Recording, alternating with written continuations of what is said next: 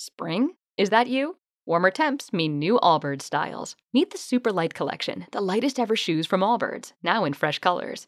They've designed must have travel styles for when you need to jet. The lighter than air feel and barely there fit makes these shoes some of the most packable styles ever. That means more comfort and less baggage. Take the super light tree runner on your next adventure. Its cushy, lightweight foam midsole supports every step, and the extra outsole traction gives you the grip to just go for it. The eucalyptus fiber upper adds next level breathability to keep you going all day. Plus, the super light tree runner is comfortable and ready to go right out of the box. So, what can you do in a super light shoe? What can't you do is the better question. And because they're super packable, the real question is where are you taking them? Experience how Allbirds redefines comfort. Visit allbirds.com and use code SUPER24 for a free pair of socks with a purchase of $48 or more. That's A L L B I R D S dot com, code SUPER24.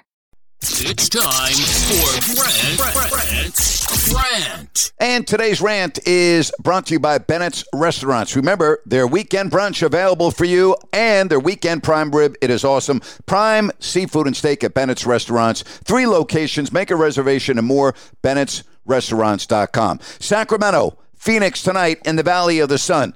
Here's the deal no excuse to not win this game if you're Sacramento. Kevin Durant, ankle out. Okay? Grayson Allen, out. Bradley Beal, still not back, although he's close to returning. You have a team that is behind you in the standings. If you lose to them, you will then go to seventh in the West, and they will go to sixth. But again, you are playing a team without their best player in Kevin Durant. Take advantage of it.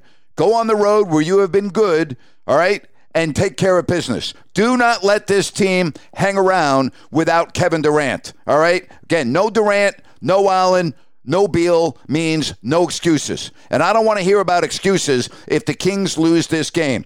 This game really should not be close. All right, the Kings should win this game by 10 or more points. They're better, they are deeper, and again, you have to beat a team when they are down. And right now, with those players not playing, the Phoenix Suns are down. When they're all on the court together, which we haven't seen because of Beal's absence, yeah, they got a chance to be pretty good. But they're not pretty good with the lineup they're going to put on the floor tonight, and the Kings better well take advantage of it. And that's my rant for today. Join us, Ryan, with the pregame show. Then at halftime, Jerry Reynolds joins us, postgame show. Kings and Suns tonight.